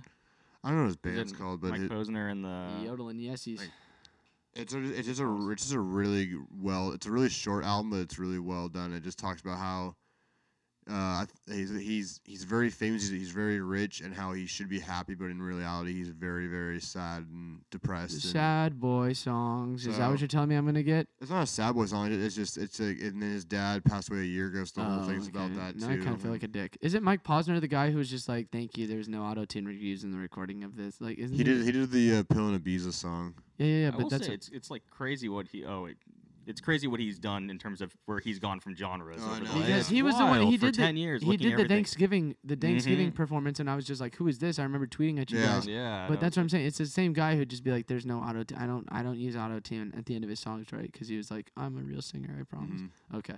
Oh, his band's name's the legend uh, legendary Mike P- Posner band. Oh, so close to the yodeling Yeah. yesies. Yeah, he's good Okay. though. He has a good I album. do like "Song About You." yeah, I that's like a good that, one. Yeah, He has a lot of good ones on there though. Anything else for you, Flynn? Pop culture update? Uh, two week we will be blessed on TV with Travis Scott at halftime. with he has to be with Maroon Five. Though. Oh, actually, I do have something. I do have something. Uh, Kaepernick and Travis Scott have some beef. Mhm. Oh no. Kaepernick, I guess there's a there's a report that came out that said Travis Scott and Kaepernick talking at a mutual understanding, and then about a day later, Kaepernick's girlfriend tweeted out that there was no mutual understanding, how they are not on the same page. I was like, damn. And then Kaepernick retweeted all that, and then the next one was that Travis Scott's camp said that Travis Scott doesn't tell, doesn't get told by Kaepernick what to do. Travis Scott does whatever the fuck he wants to do.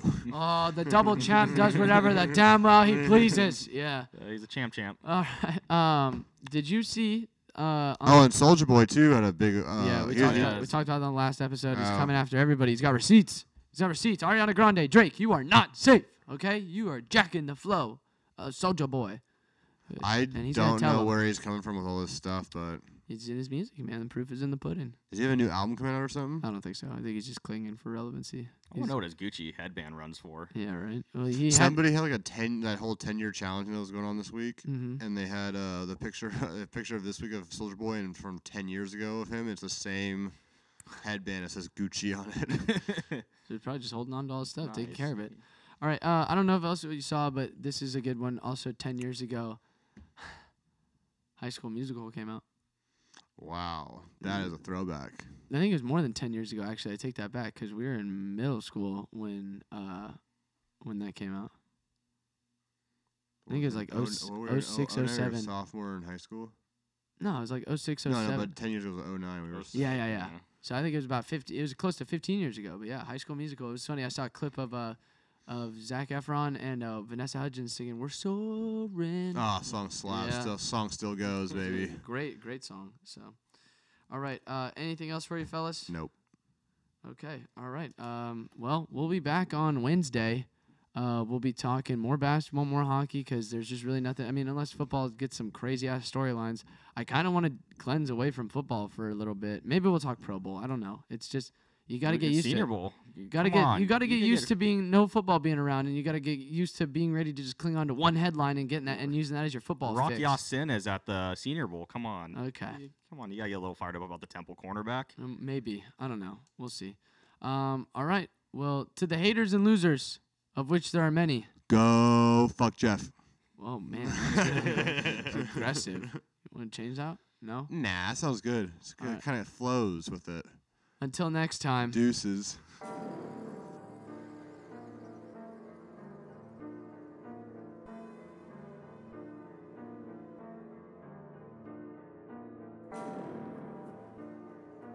Barring out. Yeah, yeah. yeah. I get the rap shit back. Hey. Yeah. Yeah. Yeah, floss, I'm a gloss, I'm a cop that easy. Run the spot for some chops, I'm about that greasy. Shorty coming to the spot, but no, please don't tease me. I think she hang around the clique trying to get on TV. I know I'm talked about a lot when I'm gone, don't see me. Trust the process, man, I'm going Joel and Beezy. I'm a boss like Rick Ross, I'm a go no keeper. Freestyling got a wet, that's a LA leaker. Guess who's coming out your eardrum and your speaker? I met the parents and they impressed how I treat her. Bag on passenger side, Stingray two seater. Randy Johnson with the flow, got glow, got heater.